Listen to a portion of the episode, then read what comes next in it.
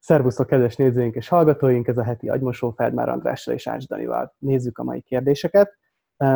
Az első és a második az, az, az elég hasonló, úgyhogy azokat egybe fogom felolvasni egymás után, és majd úgy reagál András. Az elsőnek a tárgya képtelen helyzet. Kedves András és Dani, nincs kedvem ehhez a céltalan, semmire kellő, szorongós élethez, amit most élek. Régen sem éltem másként, csak talán a látszat cselekvéseim elhitették velem, hogy nincs akkora baj, vagy még naívan reménykedtem, mivel nem tudtam, hogy mi a gond velem, nem tudom.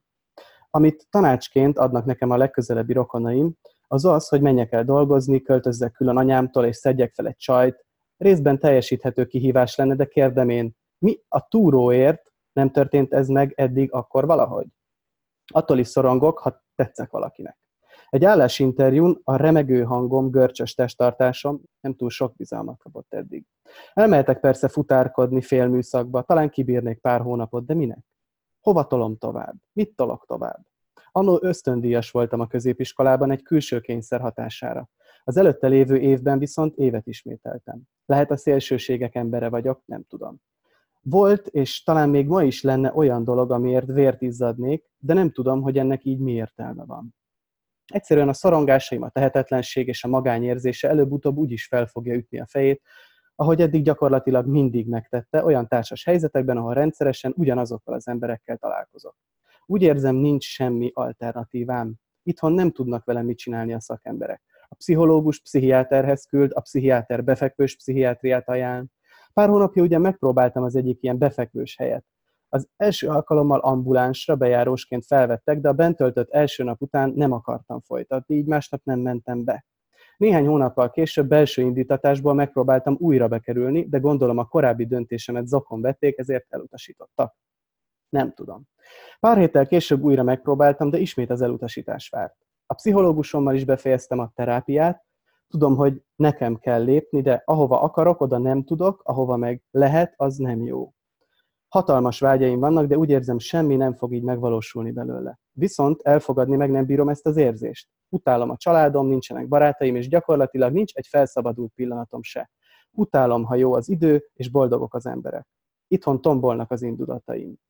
Azt sem értem, hogy lehetek még szabadlábon. Röviden ennyi. Köszönöm, N. És a másik pedig, aminek a tárgya az élet értelme. Kedves András és Dani, a következővel kapcsolatosan szeretném a véleményeteket megkérdezni. 41 éves férfi vagyok, boldog párkapcsolatban élek, vannak jó barátaim, egzisztenciálisan nincsenek problémáim. Életem első 40 éve úgy telt el, hogy mindig volt bennem valami nyughatatlanság. Mindig azt hittem és kerestem, hogy az életnek, életemnek van valami nagy célja, értelme, amit meg kell valósítanom. Legyen ez valami nagy vállalkozás, művészeti projekt, bármi. Azt gondolom, ez azért is volt, mert sok területen már gyerekként is kiemelkedő tanulmányi művészeti teljesítmény nyújtottam, ami miatt édesanyám, tanáraim táplálták belém ezeket az ambíciókat. Aztán idén egy kora tavaszi napon, ahogyan az életemről gondolkodtam, egyszer csak belém hasított. Az életemnek nincs semmi értelme, semmi célja. Ez annyira felszabadított, hogy percekig hangosan nevettem. Teljesen felszabadultam. Nem kell keresnem a nagybetűs célt, mert nincs ilyenem.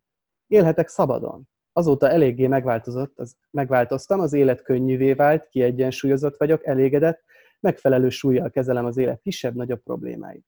Egy pár közeli barátomnak elmondtam az élményem de, élményem, de nagyon gyanúsan néztek rám, hogy valami baj van velem, hogy meg akarok halni. Holott erről szó nincs. De azért érdekelne a véleményetek. Lehet, hogy tényleg valami baj van velem? Lehet, hogy nagy boldogságomban elszalasztok valami fontosat? Köszönettel, Péter. Hát N és Péter, N és Péter. Szerintem találjátok meg egymást és beszélgessetek. Mert ha N is tudna nevetni, akkor lehet, hogy minden megjavulna. Itt sok mindenről lehetne szó, én, én, én csak a felszínt tudom megkarcolni. Hát persze, hogy nincs értelme az életnek. Hát mi értelme van az életemnek? Abszolút semmi. Hogyha onnan nézem, hogy mi van a kozmoszban. Hát még egy, egy porszem se vagyok. Mi, a, a világ mindenségnek nincs semmi szüksége rám. Jövök, megyek, itt vagyok, nem vagyok itt, tök mindegy. És persze ez így is van, meg nem is így van. Mert lehetséges, hogyha egy atom nincs ott, ahol most van, hanem megszűnik, akkor minden összedől. Hogyha én nem lennék, akkor lehet, hogy minden megszűnne. Nem lehet tudni. De tök mindegy. Az én szemszögömből az én dolgom az, hogy valami értelmet kreáljak abból, hogy itt vagyok, és hogy eh, itt van ez a csoda, hogy van hangom, tudok beszélni, van testem, szivárványt tudok látni, hegyet tudok mászni, hegedülni lehetne, zongorázni, zenét hallgatni, táncolni, szeretkezni. Hát mi?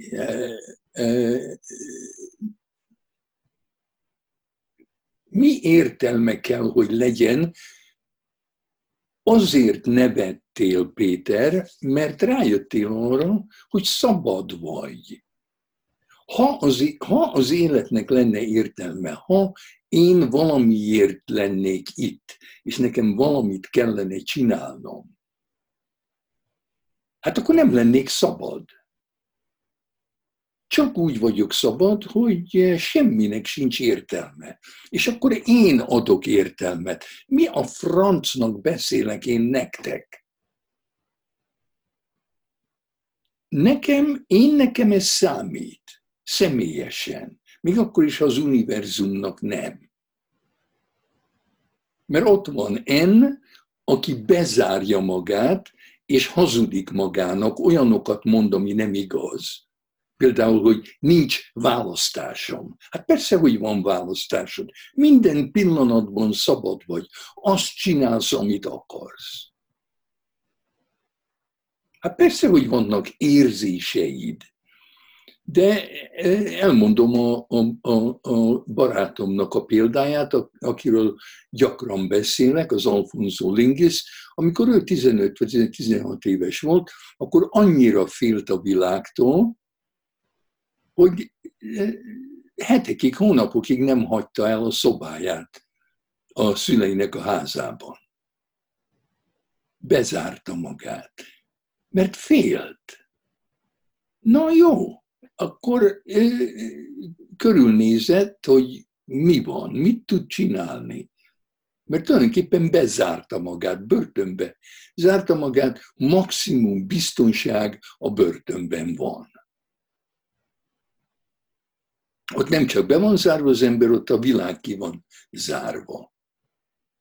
Az élet rettenetesen veszélyes, a halál az abszolút biztonságos, a, a mennyországban soha semmi nem történik, hát remeg hely. De most itt élünk.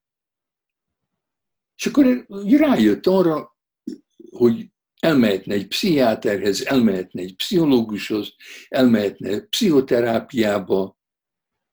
Tehát volt annyi esze, hogy rájöjjön, hogy neki nincs szüksége erre. Mindig ellenszembesek voltak neki a pszichiáterek, a pszichológusok. Azt mondja, hogy én vagyok az egyetlen, akivel barátkozni tudna. És akkor rájött arra, hogy teljesen szabad, addig, amíg meg nem hal, ott maradhatna a szobájába, lehet, hogy megunnák, a környezete megunná őt, és elvitetnék valami kórházba, vagy börtönbe, vagy mit tudom én, de szabadon elhatározhatja, hogy ő semmit nem fog tenni magáért. Vagy pedig azt mondja, hogy nem érdekes, kit érdekel, hogy én mit érzek. Csak a tetteim számítanak, és szabad vagyok, hát akkor kimegyek innen még akkor is, ha beszarok, és addig megyek a világ legveszélyesebb helyeire, amíg e, vagy meg nem szűnik a félelmem, vagy hozzászokok a félelmeimhez, és szabadon tudok mozogni ebben a világban. És akkor elkezdett uh, uh, utazni, és attól a pillanattól fogva az élete minden évében, és most kb. tíz évvel idősebb, mint én, még mindig legalább hat hónapot egy évben utazik, és olyan helyekre utazott, ahol háború volt, olyan helyekre utazott, ahol forradalom volt, ahol földrengések voltak, vagy cunámik. A világ legveszélyesebb helyeire utazott, és ott írt, és ott nézett, és ott gondolkodott, és ott élte az életét. Szereti a madarakat, körülvette magát madarakkal, volt olyan, hogy a házában legalább száz trópusi madár élt, szereti a halakat, cápákat tett a pincéjébe, azt csinál, amit akar. És ez mindig is így van. Az élet értelmetlen, és te szabad vagy. És minek a pszichiáter, minek a pszichológus? En elmegy ide-oda, és hát persze, hát hülye, hát hülye nem vagy, csak nem érted, hogy mi van, de nem vagy hülye, hát akkor miért járnál egy, egy pszichiátriára? De aztán mégis, de aztán mégse. Egy, egy lehetőség van, hogy, hogy tulajdonképpen hátat fordítottál en a világnak, mintha megsértődtél volna. Hát nem hiszem el, hogy nincs a világban semmi, ami téged érdekelne. És az nem igaz, hogy ami téged érdekel, azt nem tudod megtanulni, és uh, amit meg tudnál tenni, vagy meg tudnál tanulni, az téged nem érdekel. Ez nem igaz, ez csak úgy mondod azért, hogy hagyjanak téged békén, hogy te így üljél háttal a világnak, és tulajdonképpen meg akarod sérteni a világot, mert azt mondod az egész világnak, nekem is, mindenkinek, hogy semmi, senki nem érdekel téged annyira, hogy megmozdítson, hogy megtanuljál valamit, vagy hogy elmenjél valahová. Tehát meg vagy sértődve, mert szerintem valaki, valakik megsértettek. Hát remélem, hogy fölébredsz, és elkezd el nevetni, mint ahogy a Péter nevet, és örülsz a szabadságodnak. Akármit csinálhatsz, persze vannak konsekvenciák, de én most abba hagyhatnám, vagy folytathatnám még egy jó darabig, hát most abba hagyom.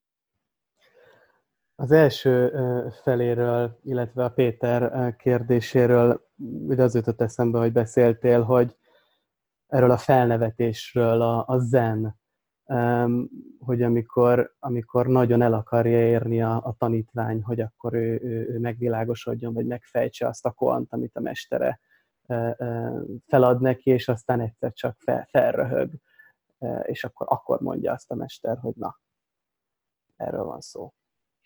Ja, mert, mert rájön arra, hogy ahova akar menni, az már megvan. Mindannyian felvilágosultak vagyunk, csak nem hisszük el, hogy ez az. Ez van. Kész. Én el tudom képzelni, hogy, hogy, ez, hogy, az, hogy az ijesztő. Yeah. Az Ellen Watts például mondja azt is, hogy ha jól emlékszem, hogy ha akarnál tényleg fölébredni, akkor fölébrednél, de hát nem akarsz. Gondolom azért úgy érthette, hogy esetleg ijesztő lehet rájönni arra, hogy, hogy nincs semmi terv, nincs, hogy én ugyanannyira szabad vagyok, mint akárki más? Ja, Én szerintem mindannyian tudjuk, hogy szabadok vagyunk, de úgy csinálunk, mintha nem. Mert egy példa jut eszembe, amikor a fiam, a Marci 6-7 éves volt, és elvittük, éppen el, elmentünk egy étterembe, és oda neki is adtam egy étlapot, elkezdett sírni. Mert túl sok választása volt. És akkor azonnal megértettem, és akkor én kiválasztottam négy dolgot, amit én nem bántam volna, ha ő enne, és akkor mondtam neki, hogy csak válaszol a négyből. És azt könnyedén meg tudta tenni. Hát, hogyha rájövünk arra, hogy minden pillanatban egy millió dolgot tehetnénk, vagy nem, hát ijesztő. Ja, még egy utolsó gondolat, az jutott eszembe az a kis mém, hogy áll az egyik kis figura, és azt mondja, hogy hát mindenki le, leszarik engem, nobody gives a shit, és szomorú. És mellette van ugyanaz a kép, amikor a figura azt mondja, hogy nobody gives a shit, és ő örül. ja. Hát így van. Ja. De ez nem jelenti azt, hogy nincs szeretet. Uh-huh. De a szeretet az, hogy a Sartre élete végén arra jött rá, hogy onnan tudod, hogy valaki szeret, hogy szabadabb vagy a társaságában, mint egyedül.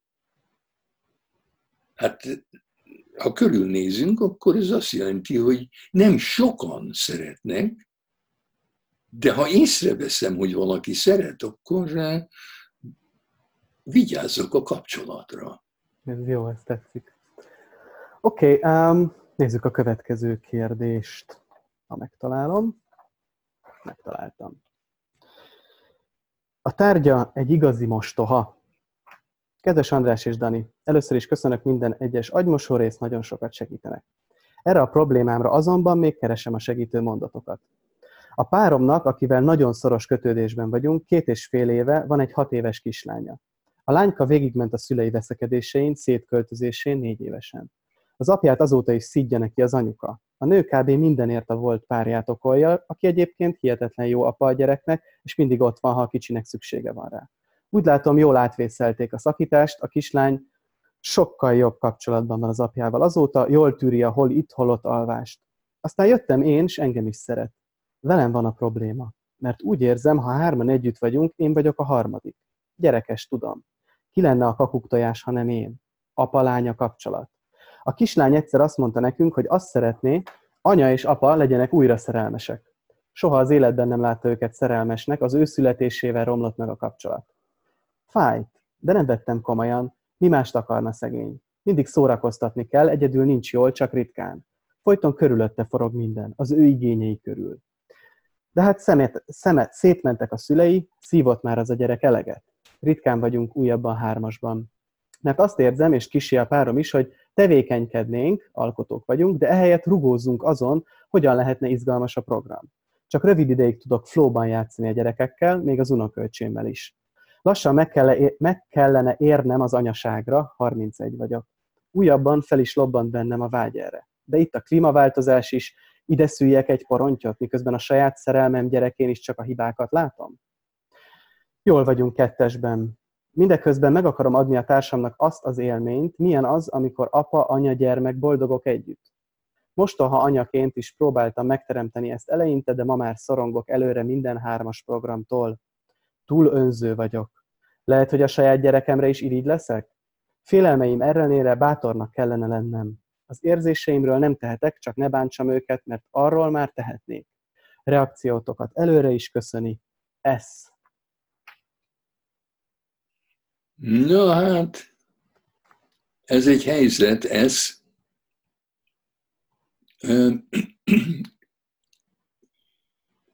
Amikor gyerekek még nem tudnak gondolkodni, akkor azt gondolják, hogy ha rosszul érzem magam, akkor én rossz vagyok. Na, te ilyen gyerekesen gondolkodol. Az nyilvánvaló, hogy rosszul érzed magad. És akkor azonnal magadban próbálsz hibát találni, és hát akkor, akkor viszont nincs kiút.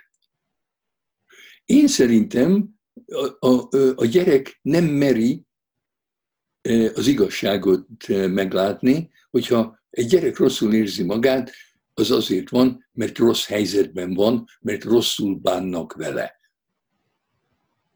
Hát én szerintem nem éreznéd magad rosszul, hogyha nem bánnának rosszul veled. Hát ki bánik rosszul veled? A gyereket nem lehet hibáztatni. Hát a, a szeretőd. Szóval nem neked kell ezen egyedül tökölnöd, hanem talán párterápiába kéne menned a, a, a, a gyerek apjával, a szeretőddel. Mert az ilyen kevert családokban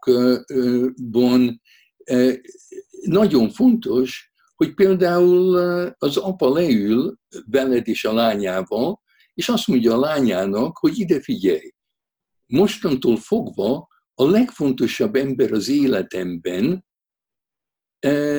ez a nő, aki itt ül mellettem, mint egyszer az anyád volt. Most ez a nő a legfontosabb ember az életemben. Az nem jelenti azt, hogy téged nem szeretlek, téged mindig foglak szeretni, de ahhoz, hogy te fölnőjél egy boldog nővé, ahhoz az kell, hogy te szabad legyél, és ne te legyél a legfontosabb nekem, hogy te azt csinálhatsz, amit akarsz, és én boldog leszek a párommal, az új párommal. És neked nem kell szeretned ezt a nőt, akit én szeretek, de neked engedelmeskedni kell, vigyázni kell rá, nem szabad, hogy bánts, amit, ami, ami, ami a, e, ezek a szabályok, ahogy a hármunk együtt élnek, élünk. Uh, például enélkül persze, hogy uh, te kívülállónak érzed magad, plusz ott van az is, hogy szegény gyerek, a szülei elváltak, és akkor egész másképp vagytok a gyerekkel, mint egy gyerekkel kell lenni. Olyanok vagytok, mintha a babysitterek lennétek, hogyha a gyerek ott van, akkor rá kell fókuszálni. Ahelyett, hogy élnétek a ti életeteket, és a gyerek örüljön, hogy részt vehet benne.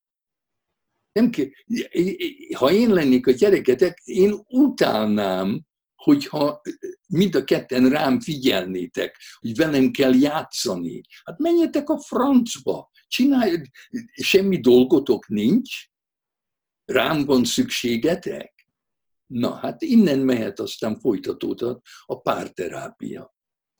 És ezt nem úgy érted, én tudom, hogy nem úgy érted, de tudom, hogy lehet úgy hallani, hogy hát akkor most hanyagoljam el a gyerekemet? Ne foglalkozzak igen. a gyerekemmel? Igen, igen, igen. E, e, minden gyerek e, titokban, ha tudná, hogy mi a jó, imádkozna, hogy hanyagolják el a szülei, akkor lehet a gyerek szabad.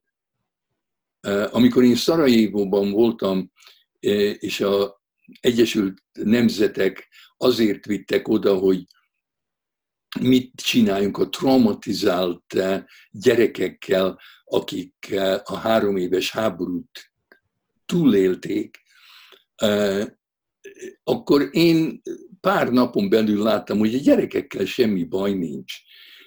A, a, a világ rengeteg pénzt küldött oda, hogy, hogy jaj, a gyerekekre vigyázni kell, és akkor a felnőttek pénzt tudtak keresni azzal, hogy a gyerekekre figyeltek. Hát mondom, ez rettenetes.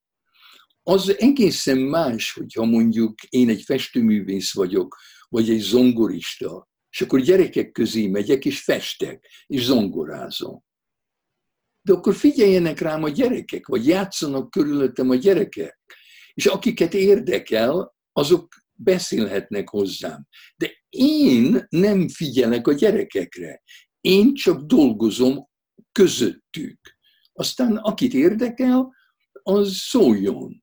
Tehát meg kellett fordítani a, a fókuszt, hogy ne a gyereken, soha ne legyen a gyereken a fókusz. Az mindig egy hiba. Aki élvezi azt, amit csinál, felnőtt, az inspirálni fogja a gyerekeket, mert csak a hülye gyerek nem akarja élvezni magát. Úgyhogy a családban is ugyanezt lehet csinálni. A, a család nem arra volt, soha nem arra volt hivatva vagy tervezve, hogy a gyerek körül forogjon. A, a, a, a gyereknek szüksége van arra, hogy senki ne figyeljen rá. Az adja meg az ő privát életét. Oké. Okay. Köszi szépen, András, nektek is köszönjük, kedves nézőink, várjuk továbbra is a kérdésedeket, és találkozunk legközelebb. Sziasztok!